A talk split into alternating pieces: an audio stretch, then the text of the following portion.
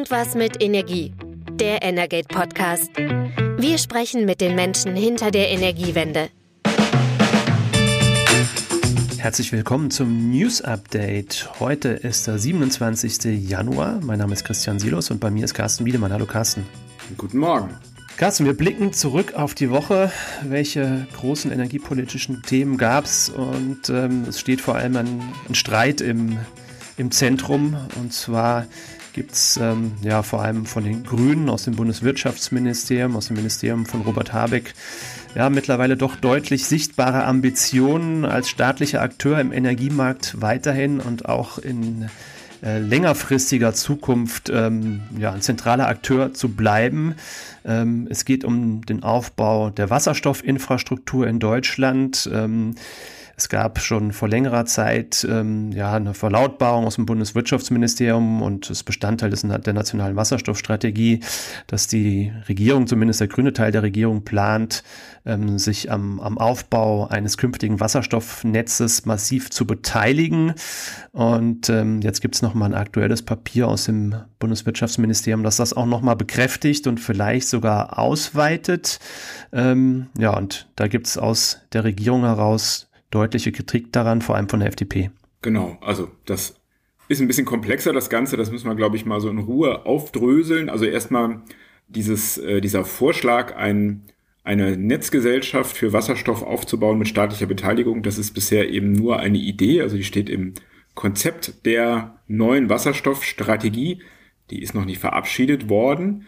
Ähm, das liegt daran, dass eben um diesen Punkt gestritten wird. Die ist noch in der Ressortabstimmung. Ich habe mal gehört, sie soll vielleicht Ende März fertig sein, aber es hakt eben vor allem an diesem Punkt, weil äh, die FDP sagt, ähm, das ist nichts, wo der Staat jetzt sich hier groß beteiligen sollte an der Infrastruktur. Die Grünen sehen das anders. Äh, die SPD ist bei dem Thema auch offen. Die hat vor kurzem ein Papier verabschiedet. Da hat sie gesagt, bei Stromnetzen, da findet sie es gut, wenn der Staat da mit reingeht. Das ist er ja auch schon zum Teil, beispielsweise bei 50 Hertz. Aber natürlich kann man das dann auch weiterdenken und beim Thema Wasserstoff offen für sowas sein. Und was jetzt neu ist, sind Berichte über ein internes Papier, ähm, ein Strategiepapier aus dem Bundeswirtschaftsministerium. Da geht es ähm, um die Zukunft von SEFE, also Securing Energy for Europe, früher Gazprom Germania und Unipa, die sind beide ja verstaatlicht worden im Jahr 2022. Und da gibt es jetzt eben Überlegungen im Wirtschaftsministerium, wie geht man denn jetzt mit diesen Unternehmen um? In der Zukunft, was macht man im Prinzip damit? Das ist der Ausgangspunkt. Und in diesem Papier wird eben diskutiert, naja, vielleicht fusioniert man diese Unternehmen, das ist aber europarechtlich schwierig und dann steht eben drin die Überlegung, naja, man könnte die ja nutzen, um da eine Art nationalen Wasserstoffplayer aufzubauen, der dann eben in staatlicher Hand ist. Das ist jetzt erstmal sozusagen die, die Grundlage. Ja, dann ist tatsächlich natürlich die Frage, was heißt nationaler Wasserstoffplayer? Das, was du gerade schon erläutert hast zu dem Konzept aus der, aus der nationalen Wasserstoffstrategie, da geht es ja deutlich erkennbar um, um den Netzaufbau. Ähm, aber jetzt in dem Ministeriumspapier ist ja auch von Uniper die Rede, ein Unternehmen, das im Netz überhaupt gar nicht aktiv ist. Da stellt sich natürlich die Frage, gibt es hier jetzt noch weitere Ambitionen, eben nicht nur im Netz äh, staatlich aktiv zu werden, sondern dann ähm, noch stärker auch künftig im, im Handel und im Import, wobei der Staat das ja Stand jetzt auf jeden Fall sowieso ist, weil er ja die beiden Unternehmen Sefe und Juniper verstaatlicht hat. Wir haben in vergangenen Folgen ja auch hier schon mal drüber gesprochen, wie geht es mit den Unternehmen und mit der Staatsbeteiligung eigentlich weiter. Wir wissen, ähm, die Bundesregierung hat die Anteile an Lufthansa, die sie während der Corona-Zeit übernommen hat, als der Flugverkehr komplett eingebrochen ist oder fast komplett eingebrochen ist. Die Anteile, die die, die Bundesregierung damals übernommen hatte, hat sie danach wieder verkauft, sogar ähm, mit Gewinn. Wir haben uns gefragt, was passiert eigentlich bei den Energieunternehmen, bei denen der, bei denen der Staat jetzt ähm, eingestiegen ist. Und ähm, wenn man jetzt ähm, in dieses Papier guckt, hat man doch eher den Eindruck, dass es auch langfristige Unternehmen, ähm, Überlegungen zu den Unternehmen mit Staatsbeteiligung gibt und ähm, dass der Staat da auch sehr stark in die Strategie eindringt. Ähm, gleichzeitig gibt es ja eben diese Ambitionen im Netz und ähm, ja, die Reaktionen der Netzbetreiber sind extrem kritisch. Hast du Stimmen eingefangen? Genau, ähm, komme ich gleich zu, äh, wie die das sehen. Ähm, man kann aber jetzt eben dieses, äh, dieses Papier sozusagen äh, nochmal zur Grundlage nehmen, also zu dis dieses Diskussionspapier und schauen, wo würde es denn passen. Und äh, wenn man eben weiß, ähm, zur SEFE gehört äh, anteilig zumindestens ähm, die Gascade Gastransport GmbH, also ein Gasnetzbetreiber. Das ist ein Gemeinschaftsunternehmen von Wintershaldea und eben der SEFE. Und äh, was wir gehört haben, ist, dass intern der Staatssekretär Greichen auch schon mehrfach gesagt hat, dass er eben diese Gascade durchaus als Nukleus sich vorstellen kann für so, ein, für so eine Wasserstoffnetzgesellschaft. Und äh, man hört auch, dass ähm, ein Unterabteilungsleiter aus dem Bundes, Bundeswirtschaftsministerium, Ulrich Benterbusch, der war auch mal Vize der DENA, eben dorthin wechseln soll. Also das passt man natürlich, wenn man irgendwie staatlich da Einfluss nehmen will, dann, will, dann schickt man da jemanden hin.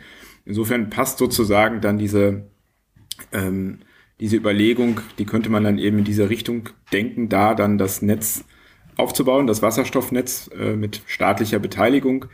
Die, äh, die Netzbetreiber selber äh, sehen das natürlich sehr kritisch, ähm, kein Wunder. Also letztendlich, wenn man Gasnetzbetreiber ist und in die Zukunft blickt und dann wird einem auch noch Wasserstoff als Zukunftsgeschäft weggenommen und man weiß, Gas fällt irgendwann weg wegen der Klimaziele, dann bleibt einem ja nichts. Insofern kann man schon verstehen, dass die da nicht begeistert sind und auch nicht so ganz verstehen, was denn der Vorteil wäre, denn so eine staatliche Netzgesellschaft müsste ja erstmal von, von Null anfangen oder überhaupt so eine neue Netzgesellschaft, egal ob sie jetzt komplett staatlich ist oder wie angedacht eben nur zum Teil, müsste Personal einstellen. Ähm, das ist natürlich ähm, erstmal nicht unbedingt ein Argument, dass es dadurch schneller geht, ähm, was ja ein Argument wiederum der Bundesregierung ist, dass man das da schneller machen kann. Ich glaube, so ein bisschen dahinter steckt auch die, strategische Überlegung, wer denn den Wasserstoff äh, bekommen soll. Und äh, wenn man eine Hand auf so eine Netzgesellschaft hat, hat man dann natürlich mehr Einfluss. Und wir wissen ja, es gibt von der Gaswirtschaft äh, den Wunsch, Wasserstoff beizumischen ins Erdgasnetz für den Übergang. Dann gelangt es auch in den Wärmemarkt. Das hat der DVGW diese Woche auch nochmal in seiner Pressekonferenz betont, dass es eben wichtig ist und dass man darüber dekarbonisieren kann.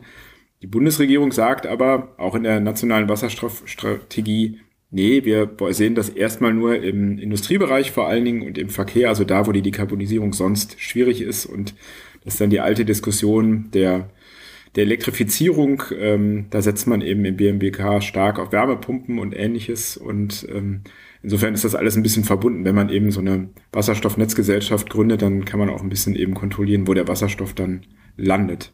Im Prinzip muss man aber auch sagen, wenn man nochmal erinnert, ähm, ja, der aktuelle Energiestaatssekretär Patrick Reichen war vor Direktor ähm, von Agora Energiewende. Es gab schon mal einen Energiestaatssekretär, der auch von Agora Energiewende als Direktor kam. Es war Rainer Barke, der auch eben sehr stark ähm, für die ähm, Elektrifizierung, also möglichst alle Anwendungen ähm, vorrangig mit Strom machen und möglichst wenig mit Erdgas, sich damals eben natürlich auch schon in der Gasbranche äußerst unbeliebt gemacht hat. Und ähm, gleiches gilt jetzt eigentlich für Patrick Reichen, der vor kurzem auch schon mal das Thema Rückbau von Gasnetzen ähm, auf die Agenda gesetzt hat, was auch für einen ziemlichen Aufschrei gesorgt hat, wobei man eigentlich da auch sagen muss, einige Gasnetzbetreiber beschäftigen sich längst damit, weil das natürlich ein realistisches Szenario ist. Wir sehen es ja jetzt nochmal klar verstärkt durch die Energiekrise, ähm, dass vermutlich auch in, in, Zukunft weniger Menschen auf, auf Gasheizung setzen werden, sondern die Wärmepumpe eben sich noch stärker durchsetzen wird. Ähm, aber natürlich ist auch jetzt das, was aktuell jetzt wieder diskutiert wird, im Prinzip kann man eigentlich ja fast schon sagen, Fundamentalangriff auf die Erdgasnetzbetreiber. Denn wenn man die vor allem dann auch eben die, die Verteilnetzbetreiber, die Flächennetzbetreiber ein Stück weit ähm, aus, dem, aus dem Betrieb von Erdgas, von, von Wasserstoffnetzen raushält, stellt sich natürlich die Frage, was bleibt für die in Zukunft noch? Könnte man eigentlich flapsig fast schon sagen, das ist die Botschaft, ihr könnt euren Laden dicht machen.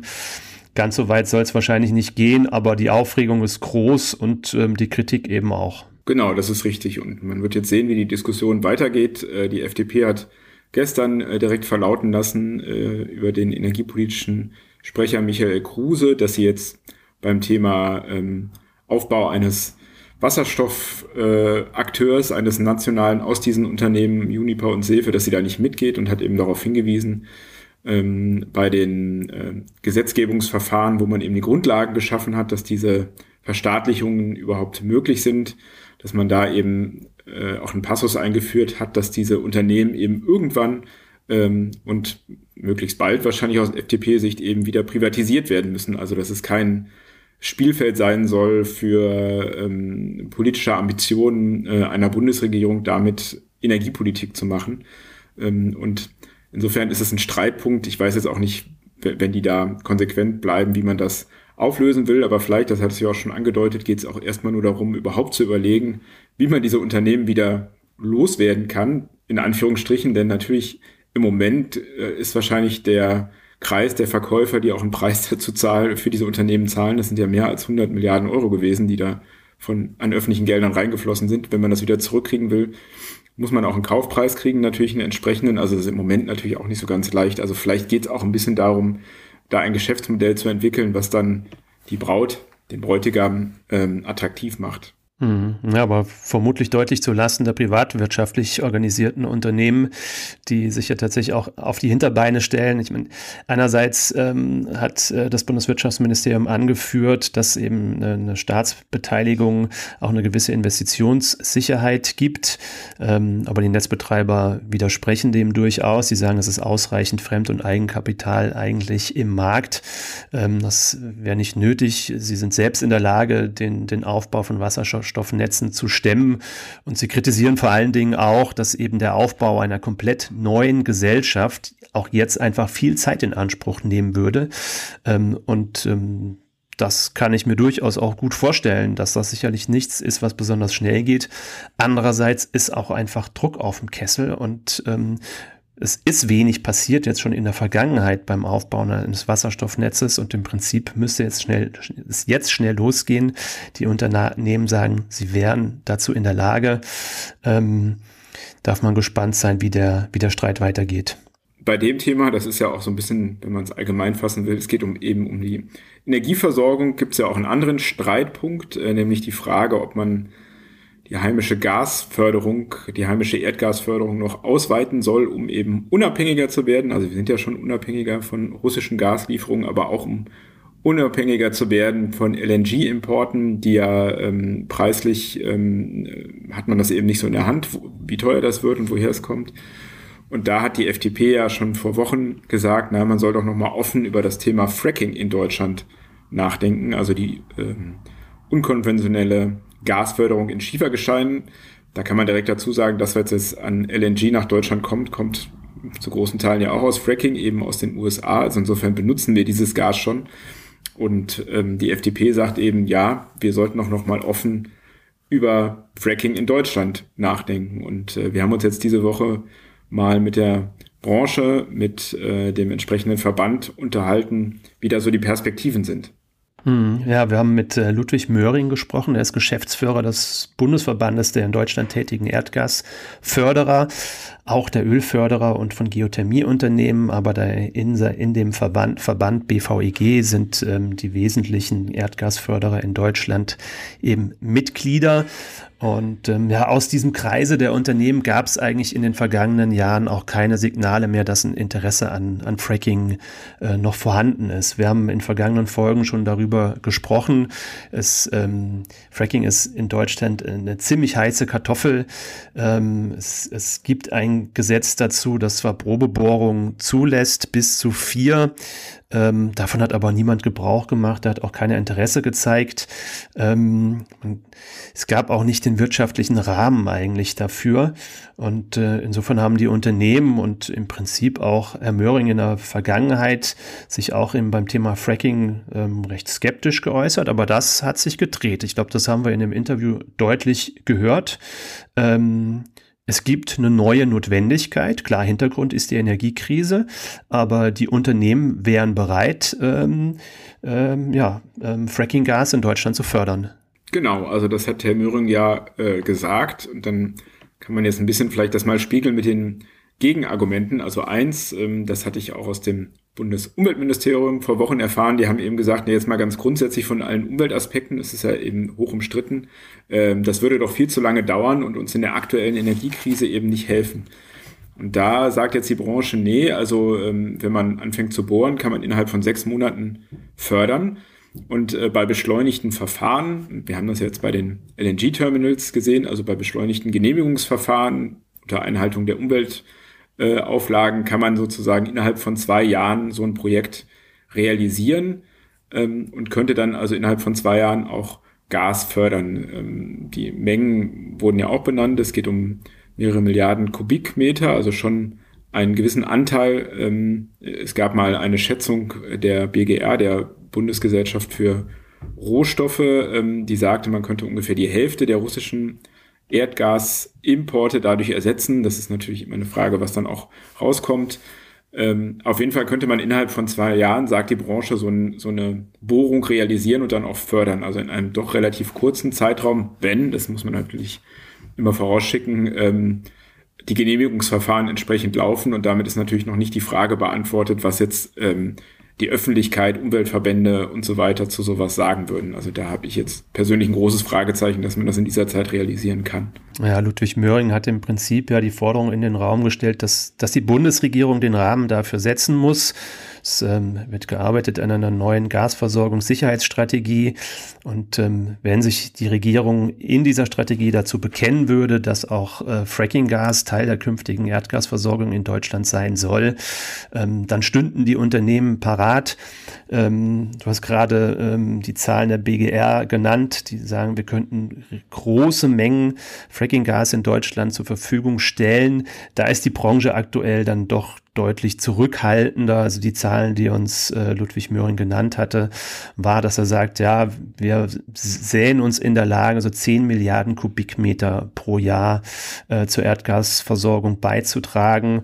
Und das wäre im Prinzip so eine Verdopplung der aktuellen Gasförderung in Deutschland. Es gibt ja noch ähm, Gasförderung in Deutschland, ähm, konventionelle Gasförderung, die nicht auf Fracking-Technologie setzt. Das ist dann die sogenannte unkonventionelle Gasförderung. Bevölkerung. Und ähm, die macht momentan etwa fünf Prozent aus. Ähm, ja, also das heißt, wir könnten damit so zehn Prozent ähm, Eigenversorgung wieder aufbauen. So ist das Argument ähm, vielleicht auch nochmal gespiegelt. 10 Milliarden Kubikmeter pro Jahr. Vergleichen wir das mal mit den Gasmengen, die über Nord Stream 1 nach Deutschland kamen. Ähm, das waren bis zu 55 Milliarden Kubikmeter pro Jahr und Nord Stream 1 war ja auch nur ein Importweg für russisches Erdgas nach Deutschland. Es gibt noch zwei andere. Eine Pipeline Jamal, die über Weißrussland und, und Polen nach Deutschland führt. Da kommt ähm, seit dem Sommer auch kein, kein Gas mehr an und über die Ukraine-Route kommt auch kein russisches Gas mehr in Deutschland an. Also man sieht, das ist im Prinzip trotz alledem ein kleiner Beitrag. Ähm, aber trotzdem eine große Diskussion. Genau, und was ich auch interessant fand, ähm, denn das hatte die FDP, also FDP-Chef Lindner ja angeführt, das könnte durchaus auch wettbewerbsfähig sein.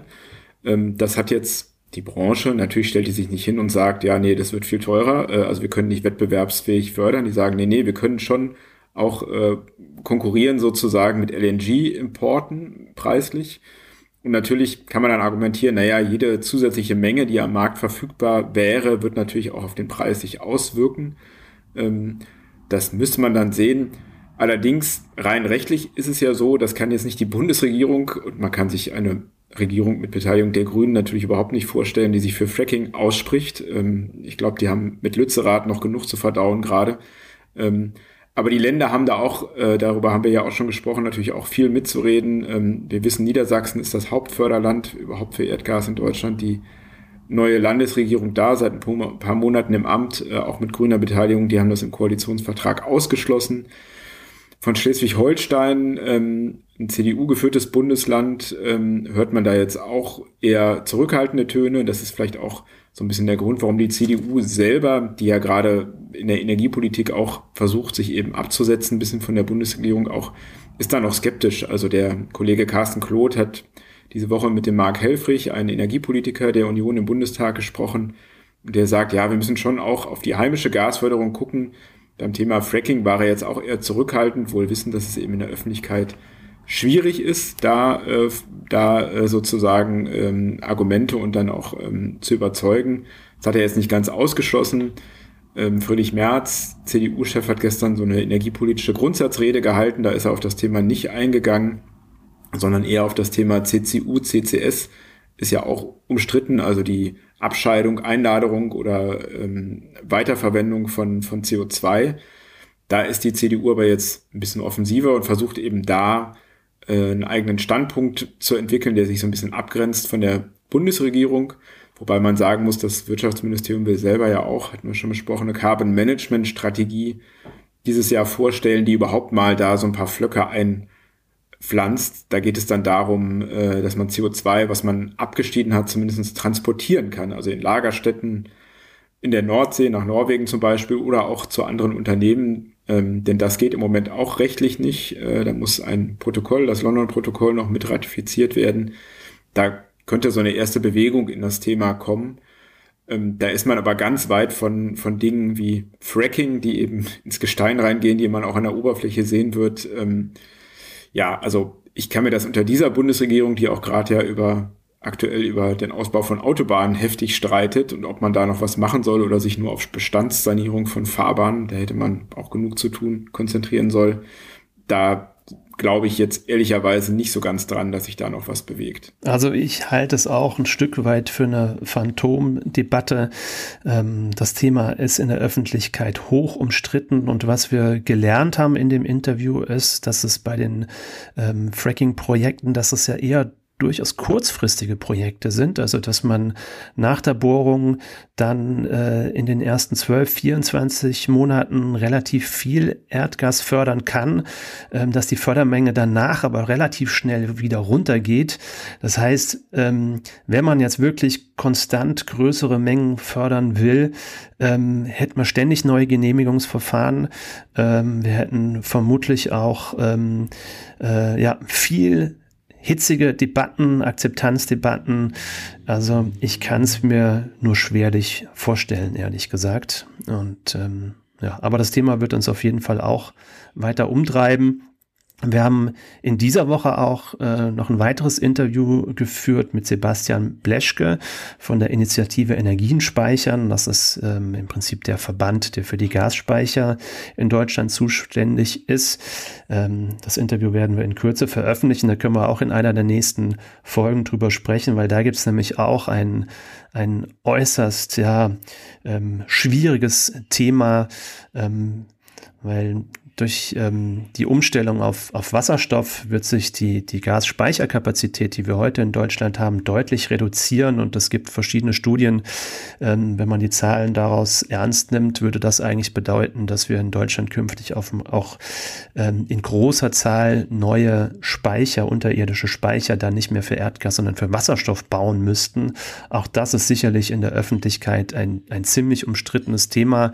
Geht alles so ein bisschen in die Richtung Fracking, CC CCS, hoch umstrittene Themen, die momentan aber eben einfach auf der politischen Agenda sind. Genau, und zum Teil eben auch zu Recht, denn äh, das Thema CCU, CCS ist sicherlich eins, was auch aktiv angegangen werden muss, weil es eben einfach Emissionen gibt, die bekommt man nicht weg, es sei denn, man äh, schickt die Industrie weg und das will keiner, das kann auch keiner wollen. Also insofern muss da auch schon in jedem Fall mal was passieren und äh, ob es danach dann noch weitere Projekte oder andere Projekte geht, wird man sehen, aber sicherlich diese äh, Dinge muss man angehen. Und beim Wasserstoff, klar, es ist eben so, der hat eine geringere Energiedichte als Erdgas. Insofern ändert sich da rein sozusagen physikalisch eben schon was. Und da muss man eben sich die Frage stellen, wie man damit umgeht und ob das dann bedeutet, dass man eben da auch äh, wieder eben neue Speicher bauen muss.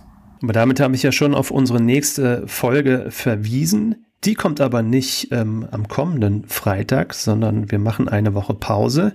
Es hat zwei Gründe, weil ich bin mit meiner Familie unterwegs, ich bin im Urlaub und du bist mit Robert Habeck unterwegs. Genau, ich bin in Schweden, immerhin ist ja auch äh, ganz schön. Nächste Woche zwei Tage, ähm, da geht es so ein bisschen um den Austausch zur EU-Ratspräsidentschaft. Die hat im Moment gerade Schweden, also auch um Themen wie Green Deal und CO2-Handel es wird auch einen Termin bei Northvolt geben, also diesem großen Batteriewerk. Und äh, ja, kann ich dann ja mal nachher erzählen, was da so auf dieser Reise besprochen wurde. Genau, wir gehören als Pressevertreter zu der Delegation, die Robert Habeck auf dieser Reise nach Schweden begleitet.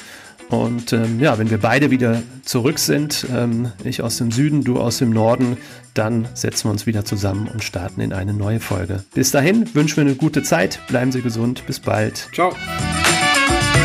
Das war Irgendwas mit Energie, der Energate Podcast. Tägliche Infos zur Energiewende liefern wir auf www.energate-messenger.de.